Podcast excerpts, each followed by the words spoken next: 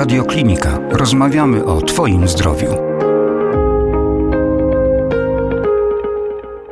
Edyta Smolis-Bąk, kierownik zespołu fizjoterapeutów w Instytucie Kardiologii i przewodnicząca Komitetu Organizacyjnego Dnia Pacjenta w Instytucie Kardiologii. 7 września organizujemy w Instytucie Kardiologii w warszawskim Aninie Dzień Pacjenta. Zapraszamy wszystkich na bezpłatne konsultacje i badania. W tym dniu będą Państwa konsultować kardiolodzy, psycholodzy, dietetycy, fizjoterapeuci, farmaceuci. Dodatkowo będzie można wykonać badania poziomu glukozy, cholesterolu, wskaźnika INR.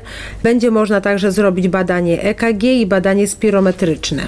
Dzień Pacjenta organizujemy już po raz czwarty. Zawsze cieszy się ogromną popularnością. Zapraszamy Państwa również z dziećmi. Będzie strefa dla dzieci, będzie mnóstwo konkursów, atrakcji. Będą również konkursy dla Państwa dotyczące zdrowego trybu życia z bardzo ciekawymi nagrodami. Wszystkie badania i konsultacje są oczywiście bezpłatne. Zapraszamy wszystkich Państwa 7 września od godziny 10 do godziny 18 do Instytutu Kardiologii w Aninie przy ulicy Alpejskiej 42.